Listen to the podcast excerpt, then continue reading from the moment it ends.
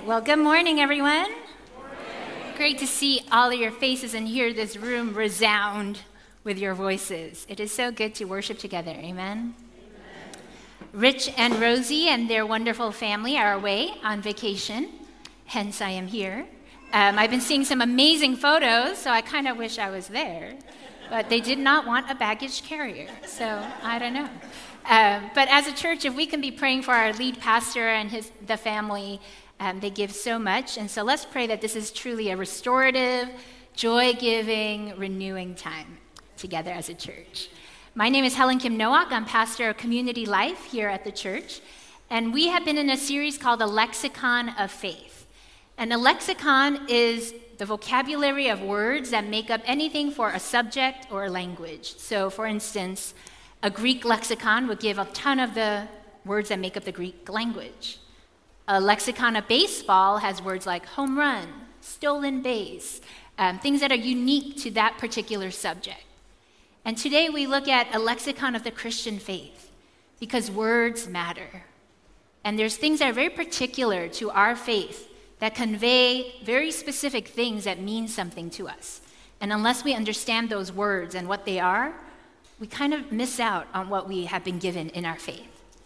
So, for example, we have this word evangelist. And so we know as Christians, you know, to evangelize means to share our faith, um, and it means something very particular. But you can also have a job as the chief evangelist of Apple. You know, and that means that you are the foremost ambassador of your brand. This person is devoted to Apple to making sure it is marketed, that people are really catching what is so enticing about Apple, just speaking about it constantly, putting it out there constantly. And so there is some correlation to what we mean by evangelism. But it is quite different, isn't it? Because when we share our faith, the news that we share is not just a brand that you can pick and choose, it is a message of life and death. It means something when someone comes to faith in Christ. And that is why a person evangelizes, and often throughout history and even today, at cost to themselves. People today and in the past have given their lives as an evangelist. We see it in scripture as well. So, words matter and what they mean for our faith, not just the culture at large, really matter because they convey something to us and helps us grasp the full treasure of what we've been given. So, so far we've looked at gospel and grace, and today I get to talk about sin. Yay, me. you know, when the roster went out with the topics, I was like, hmm, God has a sense of humor or Rich does? You know, like, like thanks, guys. Gospel, grace, sin. All right. All right. But actually, I'm pretty excited to talk about this word because over my Christian journey, it has increasingly become a word that I realize is key to the gospel. If we don't get sin right, we don't get gospel right. If we don't get sin right and we fully understand how what it really is, we don't even grasp what grace really is. The grace we've been given, as good as it sounds. And so, what is sin? Sin is such a word that is not popular today right? It's considered archaic, it's sensitive. If you say, oh, that's sinful, people look at you like, so judgmental, right? It's not a welcome word, except on a menu. You know, I just Googled sinful desserts, and instantly it was easy to find. I mean, there was like a plethora of very, very decadent looking, overflowing with sugar and icing and candy uh, kind of desserts. And so it's welcome sin is a welcome word in our culture when it comes to decadence, especially when it comes to a food menu. And it literally means just like, you know, pouring with sugar upon sugar. But sin in the Christian faith is so much more than just decadence or eating tons of sugar. It is a profound word that talks about the reality of what exists in our world something that has tainted, corrupted the reality of our world at its core and our own hearts. No one is apart from sin. We are all colored and affected by sin.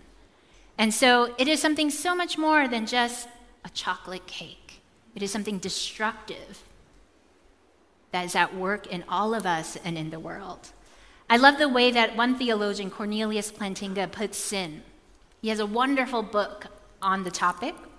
There's so much you could say, but he has a great book on it. But he defines it as sin is describing that things are not the way it's supposed to be. And isn't that true? When we look around the news, when we look at the things in our own lives, some examples, and these are all true stories that we've heard mul- sometimes multiple times. An office employee witnesses something in the office that they should not have because it is harmful to many people, but at a price, zips his mouth and keeps quiet. Though it is costly to many other employees, perhaps, or to those that the company serves, zips his mouth. A mother of a competitive junior cheerleader hires a hitman to kill the mother of a competing junior high cheerleader in hopes that this girl's bereavement will lo- make her lose focus and so her daughter will win. During the Second World War, the US Department of Treasury discovered through market research that it would sell way more war bonds if they targeted the Japanese, though the Japanese had no known case of Japanese American espionage. So they painted them as a caricature of yellow, toothy, looking demonic and evil, squinting. And so people rallied against that, and more money was raised. Over 110,000 Americans of Japanese descent were interned, including 60,000 who are American citizens, innocent, but so that our country could raise the money they wanted. An affluent student gets into an Ivy League school because someone else takes a test for them, and then their wealthy family gives a large donation to the school. And rather than playing with fellow children and going to school, an estimated 1.2 children are trafficked every year. Things are not the way they're supposed to be. They are grievously not the way they're supposed to be. And not just out there, but within us. So today we're going to take a deep dive into what is sin? How do I spot sin in my life? Because that is the key to the gospel. We do this not to be going on a downhill road and going, woe is me, but identify the reality of sin so that we see how precious, amazing is our gospel. And so sin describes the reality of this world. It is not the way it's supposed to be. So, what is it supposed to be? Well, we see in Scripture in Genesis that God created this world. And if you don't believe in a God, then it's hard to understand sin because you can just be born into the world, go, well, everyone lies, and yeah, I mean, some people end up murdering, and it just is. This is the way it is. But as Christians, we believe that there is a God who created this world. And the reason it's not the way it's supposed to be, sin, is because God actually intended for the world to be a place of shalom, a freedom and well being and intimacy and love and joy, no tears, no sadness, such closeness that the first human beings were naked and unashamed. They had no concept of shame. They could freely talk with each other, laugh together, share with God and each other. That is the way it's supposed to be. But sin enters the world because God creates this garden, and in this vast, vast garden had lots of yummy things and good things, plenty to explore, there was one tree that God said, Do not eat of this because it will bring death. And Adam and Eve looked at everything else and saw the one thing, don't we all do this? saw the one thing that was like, hands off, it will bring death. And even with those warnings, so well, maybe God is holding out on us. And essentially, maybe I know something and I can know something more, and I know better than God. He gave us this rule, but is it really worth following? And they take hold of that fruit, eat it, and sin enters the world and shalom is broken. It is no longer the way it's supposed to be. And sin is actually death. God said, if you eat of this tree, there will be death. You will die. And he was right. Death enters into everything from how people interact, how people see themselves, how people see others, how people see God, how distant we are from God. So our passage today is from Genesis 3 6 to 13. looking at this story. When the woman saw that the fruit of the tree was good for food and pleasing to the eye, and also desirable for gaining wisdom, she took some and ate it. She also gave some to her husband who was with her, and he ate it. Then the eyes of both of them were opened. They realized they were naked. So they sewed fig leaves together and made coverings for themselves. Then the man and his wife heard the sound of the Lord God as he was walking in the garden in the cool of the day, and they hid from the Lord God among the trees of the garden. And now look what happens. But the Lord God called to the man, Where are you? He answered, I heard you in the garden, and I was afraid because I was naked. So I hid. And he said, Who told you that you were naked? Have you eaten from the tree that I commanded you not to eat from? The man said, The woman you put here with me, she gave me some fruit from the tree, and I ate it. Then the Lord God said to the woman, What is this you have done? The woman said, The serpent deceived me, and I ate. And instantly we see in this story broken shalom. Look at this answer that the man gives. God asks, and no lying. They were both given the instructions by God, you know, they were clear. And yet the blame begins. There is pride here, protection of the self, throwing everyone else, you know, cost to others. The woman, she doesn't even, she's not even Eve anymore. The woman. You put here, there's two things going on here. The woman and God, you put her here. I didn't. If you didn't put her here, maybe it would be a different story. But there is blame and there is just like disownership of the mistake he has made. Nothing in here is an apology. This is why I ate it. And when God talks to the woman, what does she say? Not like, oh, I messed up. I don't, I don't know what I was thinking. It just looks so enticing. She doesn't confess that. She goes, the serpent, which, you know, is a creature God made, deceived me and I ate. So, what do we have here is shalom that is broken, and things are not the way it's supposed to be. And this kind of division goes from here to generation to generation generation. And we see this as soon as they're banished from Eden, we see this story happening in Genesis 4 with their kids. So they have a first child named Cain, and it says, In the course of time, Cain brought us brought some of the fruits of the soil as an offering to the Lord, and Abel also brought an offering, fat portions from some of the firstborn of his flock. The Lord looked with favor on Abel and his offering, but on Cain and his offering he did not look with favor. So Cain was very angry, and his face was downcast. Then the Lord said to Cain, Why are you angry? Why is your face downcast? If you do what is right, will you not be accepted? But if you do not do what is right, sin is crouching at your door. It desires to have you, but you must rule over it. And so we see what happens. Now Cain said to his brother Abel, Let's go out to the field. While they were in the field, Cain attacked his brother Abel and killed him.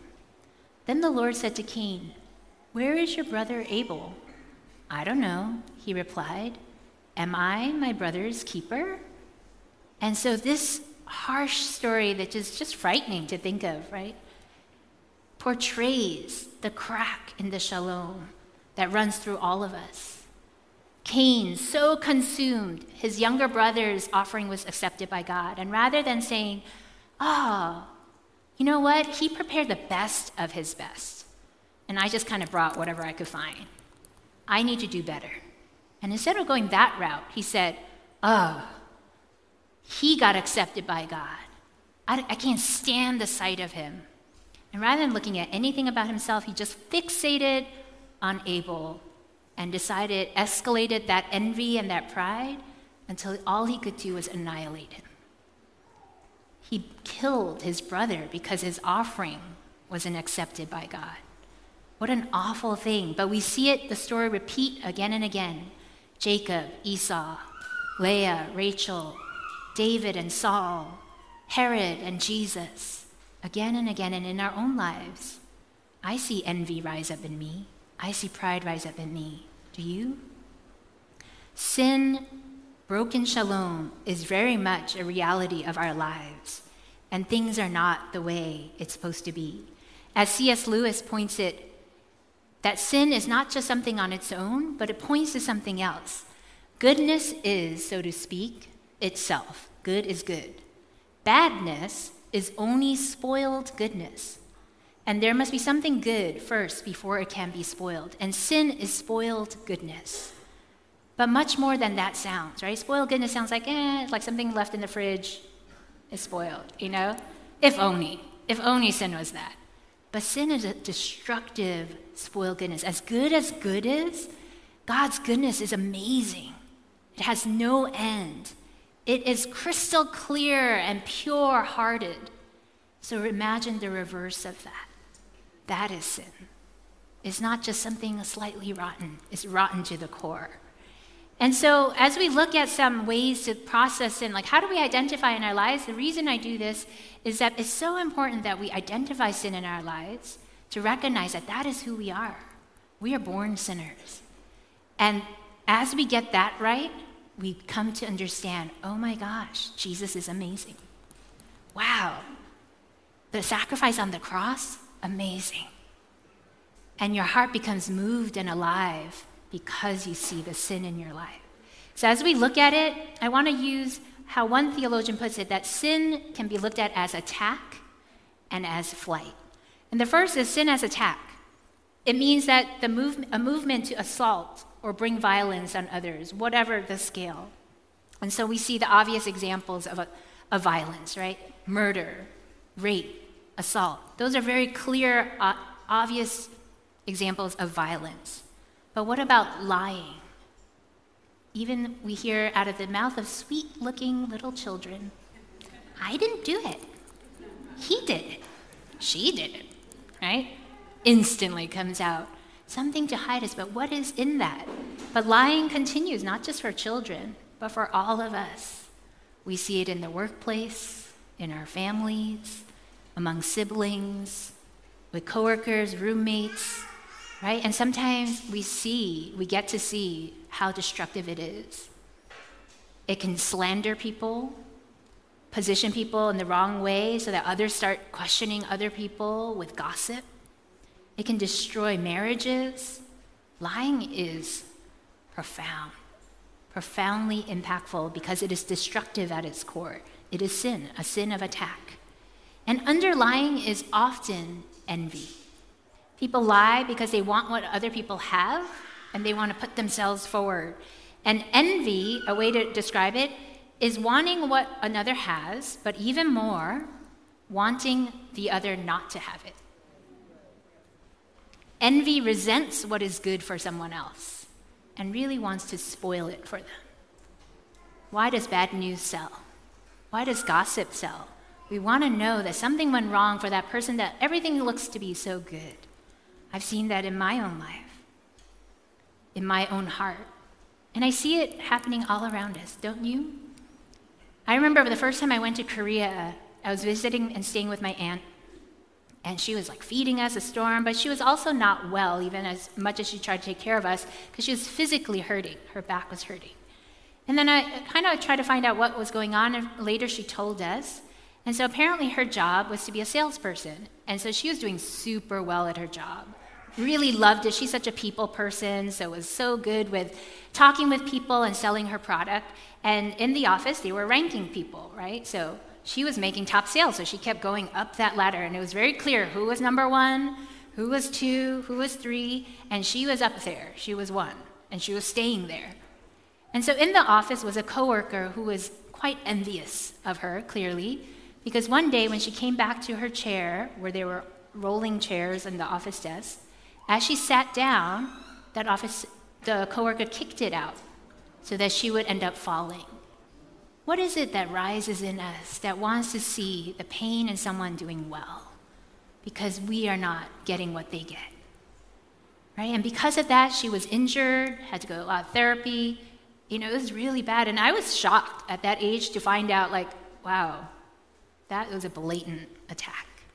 Sin as attack but all of the sin in us that violates and comes against and attacks people in all ranges, whether it's as blatant and visible as a pushing aside a chair or not so seen, is sin. But there's also sin as flight. And remember, as we look at this, to look at it and see where do you line up. I see myself in so many of these. And as we name this, we will get to the good news of the gospel because it makes it so much more brighter and we can see it so much more accurately for what it is. So, sin as flight is a movement to ignore others, whatever the scale. It could be an, a small thing of just like walking by someone intentionally, not looking because you know they're trying to talk to you. But it could be so much more. And so there's eight ways that Plantinga gives that I really love that I was like, whoa, this really names how I evade my responsibility to others and how I sin. So the first one is conforming. Conforming examples would be things like gang violence or bullying or in the office clustering together just to go along with the flow, even though you know there's damage on the other end because you do that. Imitating the actions of others, even though it means harm. Conforming. There's conniving, where you shut one's eyes, where you shut your eyes to an injustice, looking the other way, pretending you don't see evil. A name that many of us would know that's just such a graphic story that reminds us of the reality of conniving is Kitty Genovese. Familiar name, right? She was a 28 year old back in 1964, going home late because her job was to be a manager of a bar. But she lived in a quiet neighborhood, and it was a good neighborhood. And as she went home, at that time, she was stabbed. And in 35 minutes, she was crying out for help, but she was stabbed consecutively three different times as the person kept following her until finally, in the last one, she died. But she was crying out, and so windows were going up. People were trying to listen. No one called the police. 35 minutes of hearing something going on in the neighborhood, and no one called the police. And afterwards, people were trying to understand why. They're like, I don't know. One man actually asked someone else that he knew, like, what should I do? And the person was like, call the police. Like, Can you call the police? But isn't there something odd? But whenever, whatever the reason, whenever we shut an eye to evil that is happening, we are conniving with evil. Leaving town is literally leaving to escape a place. Maybe there's someone you want to avoid. Maybe there's a situation you'd rather not see. In this world, it's so easy because it's a global world to go somewhere else. And whether that's something like a parent abandoning a child, or during World War II, where the wealthy, who often had to make influential decisions for the war, kept going away for their weekend, their country weekend home. Oh, this is what I do because I can do this. I need a vacation. And so decisions for the war were held up, lives were at stake because the people who had to make those key decisions were missing. Specializing, distancing by focusing on technicalities rather than impact on people. A way to do this might be when we hide at work, like we just fixate on the work strategy, and if we know that it's actually harmful or what is being done is harmful, not looking at the end goal, but looking at the strategy, the method, getting really good at a method, and distancing ourselves. In the military, that happens a lot. Minimizing. This is when we, play a par- we pay a part rather than what is fully owed. So I say, I'm sorry, but I don't actually repent. Or a parent who has a child sends a birthday card, but not the child support. Just going and doing something little, minimizing. Then there's going limp. And isn't this list crazy? Like, are you feeling like exposed and exposed and like, oh? Going limp, playing dead, doing nothing and doing it repeatedly. Not really working and taking the paycheck. Um, I know I've experienced tenured teachers who never taught me anything. All right, there's one that comes to mind. Okay, I have wonderful teachers as well, guys. Um, but I did have a teacher that totally did not do anything. Right? Things like that. Just playing dead, watching TV until you know the characters better than your, the people around you. Just going limp. Cocooning is retreating into your cozy nest with those that you find most safe your family, your friends, your church, and not really looking at what's going on around you. So the homeless person you pass, the woman in need, you know, whoever it is, the stories on the news, shutting that out, cocooning, so that you don't have to be affected by what's actually going on. And the last, amusing ourselves to death. And we have a plethora of ways to do this, don't we? Netflix, all the streaming things. But it's a way to avoid responsibility. Amusement is good unless we use it to avoid responsibility, as a way to block out the noise, block out the things that God is calling us to, whether that's our family, our education, places of need around us. These are all ways that we evade, we take flight, and in the flight is sin. These are all ways that show that things are not the way it's supposed to be. We are not the way we're supposed to be. There's something so wrong. And when we get this right, when, when we can name where we are in this, because I see myself in quite a number of these, then we can appreciate the gospel. And so let's look at Romans 6:23, which tells us that the wages of sin is death. And isn't that true? When we look at that whole list, there is just death all over it. Death is not just a physical death, it is in the words, the mindset, the way we interact. Death is at work across our world, and there's no place it has not touched. And so we see that the wages of sin is death, and ultimately that it's not just our words and minds that have died, but because we're separated from God, we are dead. The only way to live is in God. But we don't have that in sin. 1 John 4:20 describes whoever claims to love God yet hates a brother or sister is a liar. For whoever does not love their brother and sister whom they have seen cannot love God whom they have not seen. And isn't that such a convicting word? Because it's so easy to worship me like, God, you're amazing. You're so worthy of it all. I can't stand this person, but you are worthy of it all. Have you not? you know? Or like we come in from a fight. Ugh. But Lord, thank you so much for being with me and you love me, you know? And but the truth is that if we can't love those we see all around us, and we say we love God, there's a gap. There is sin. And this other verse in 1 John 1:10 says, "If we claim to be without sin, we deceive ourselves and the truth is not in us." It is so important for, if us, for us to know truth as Christians, we need to know sin and see it in our lives. We will never grasp the gospel if we don't understand that we are truly sinful creatures, every single one of us. And we live in a wrecked shalom.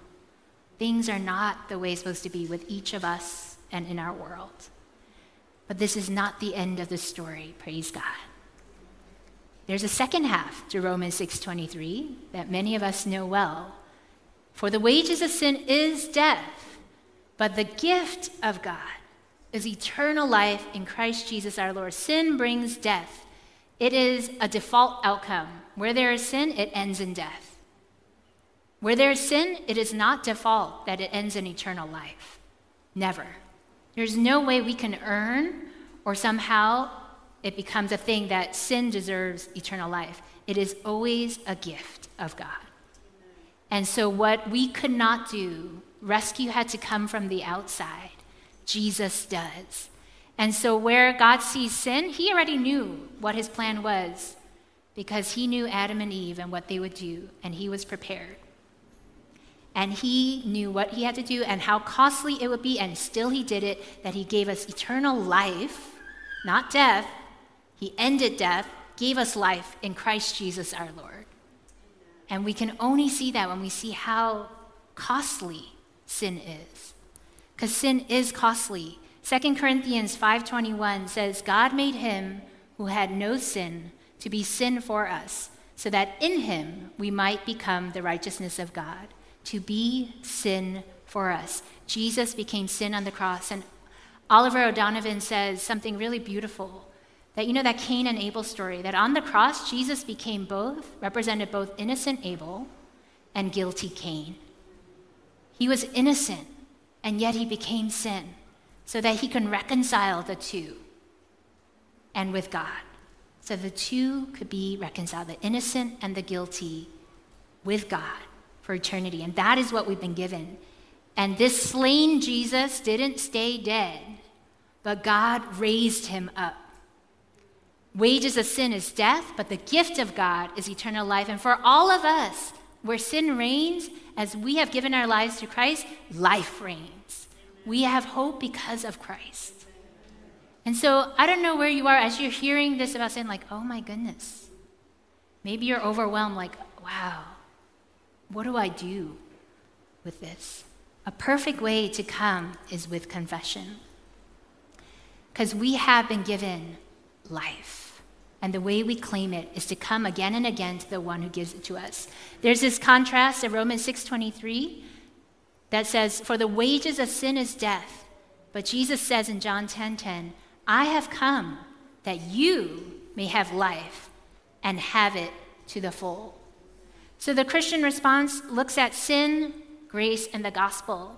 And what's really, really cool is this sin can't really be talked about without grace. We talked about grace last week, and notice that Drew, Pastor Drew, talked about sin quite a bit, right, in that story he gave. But sin can't be talked about grace because, as stubborn as sin is, God is more stubborn in chasing after you. Wherever you are, doesn't matter. God is there for you and He will outlast anyone or anything else because He loves you. That is good news. Amen? And at the same time, we can't talk about grace without talking about sin because grace is cheap unless we know that there was a cost because of sin. And grace for us is always blood stained. There was a costliness to that grace. And what's so good is that the more we understand that God is gracious, like, oh my gosh, what did I do to deserve this? But He's just this gracious God, loves to bless, loves to love on us, even where we are. No matter how far we come, no matter what we've done, He is so gracious. And the more we see that, the more free we become to come to Him with our sin, which is such a beautiful thing. The more loved we are, you know how it frees you up? Like a kid who knows that they're really secure with their parents' love feels freedom to share what they've done. But the kid that's not secure is like, nope, did not, I will not get another punishment. No, thank you. But we are free to come, and that is why we have this gospel, which looks at both. The gospel is also meaningless unless we see the reality of sin and the costliness, the blood-stained grace that also exists because of sin. The gospel is good news because we all deserve death. And Jesus took the cost. It was a painful cost. It was not an easy thing to offer. He became sin for us that we may have life, so that sin no longer has a last word. And for everyone who believes in Jesus, sin never has a last word. We always have Jesus to come to. And so, what does this mean for us? Joyful confession marks the life of the church. Joyful confession. Do you ever think about it that way? Or does confession sound like, oh, I have to confess, I have to confess? You know, beating my back. But Christianity, the real truth is that confession is joyful. Why? Because we're running to a gracious God. And we know He has set us free, right? He is righteous and just, and He has made us righteous in Him simply because we accept Jesus. The Bible tells us that again and again. He loves us. And that's why it's a joyful confession. And the way we actually grow as a Christian is going from repentance to repentance. Tim Keller, who recently passed away, oh, what a gift. What a gift to our church, the church at large. He said, The more you see your own flaws and sins, the more precious, electrifying, and amazing God's grace appears. And I really sat and, you know, he, his article on this was so profound for me, and because I used to shy away from confession. If you follow Enneagram, I'm a one, so, you know, goodness, I am good, I am wonderful, tell me more. I do not want to look at what I'm not good at because, you know, I'm all about goodness. And so confession was such a learning curve for me. And so when I read this and I started thinking about it, I was like, this is so true. the way I grow and mature in Christ is from repentance to repentance. It is not strength to strength in the Christian language, is not just good things to good things. It is actually in weakness, naming that before God, depending on Him, receiving from Him because I've named it, His gifts, and going to the next thing. And so in my life, I remember early in my preaching, when I started preaching uh, way in the beginning, you know, I really love communicating.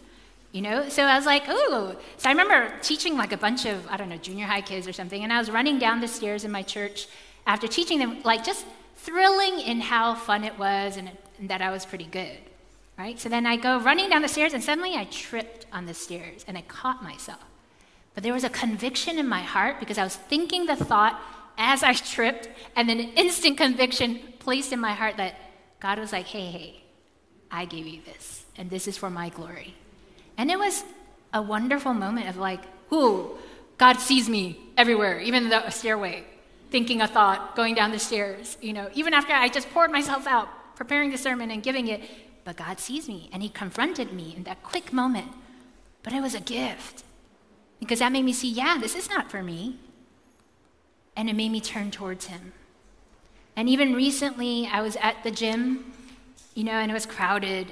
And as I came down the stairs with my husband, there was a weird guy that was there who was like trying to look at me, and you know, and I just was like, oh, okay, I am not doing this today. It's hot outside. it is like I'm sweating. I am just not ready to engage somebody. And I totally turned aside and like walked by it. Maybe it wouldn't have been safe, but still, I totally purposely did not even try to let him enter my vision. And as I did that, I was again convicted. You know, like this is an image bearer, someone precious to God. And regardless, yes, maybe he has issues and there's things going on, and, you know, but I could look at him and just kind of take him in and go, even pray for him, even if I don't engage him. I could let him affect me. But I refused to do that, and that was sin. It was evasion. And so the Christian life matures as we go from repentance to repentance, because that's good for me to see. I need to see that about myself because then it shows me where I need God. And it calls me again to the gospel that, man, I am messed up. But God is pretty stubborn about me, and He's stubborn about you. And He's going to take you from repentance to repentance because that's why He came. And so I encourage you to make confession a daily practice, a joyful confession. Not a, oh, I have to do this, it's a religious thing to do. It's a, God loves me confession. I am free to come, and He knows what I need when I confess. And I can go from strength to strength through weakness. Let's pray. I just want to give you a time to just think about where you are with sin. Is confession a practice in your life? Is it something you avoid thinking about? And how is God inviting you today to look at sin with Him so that you can see Him better?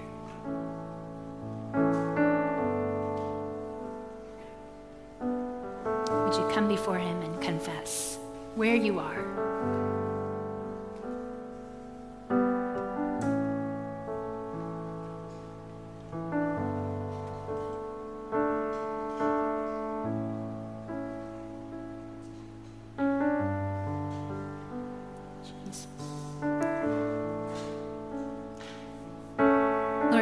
Jesus, we come to you from very different places. And God, would you open our eyes as a church to the reality of sin?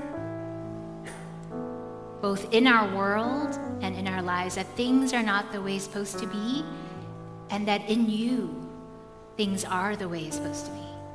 And it can only be found in you, God. So help us, would you help us to individually see sin in our lives? To have courage, Lord, if we are afraid to look at sin, would you show us your grace? Show us the crazy, limitless lengths of your grace, the depths of your grace, so that we would know we are truly free to come with our sin. Lord, I pray for anyone in this room that is wrestling with sin and feels like sin is winning. Would you encourage people today, all across this room and online, that you are more stubborn than any sin? And as we turn to you, we can resist sin. We have been given power and authority in the name of Jesus through his blood stained grace to resist sin. And I pray that as a church, we would rally around each other that we could be a place that is truly different because we are free to confess sins, knowing that it's all about you and what you've done. So, would you strengthen us and help us to go from repentance to repentance today? God, thank you for your love. Thank you for your blood stained grace. Lord, the reality of sin is that it's so lethal. And you took the lethal uh, reality of it on your body, on who you are, Jesus. Thank you for your cross. We have all that we have because of you. So may we have eyes to see it. In Jesus' name we pray. Amen.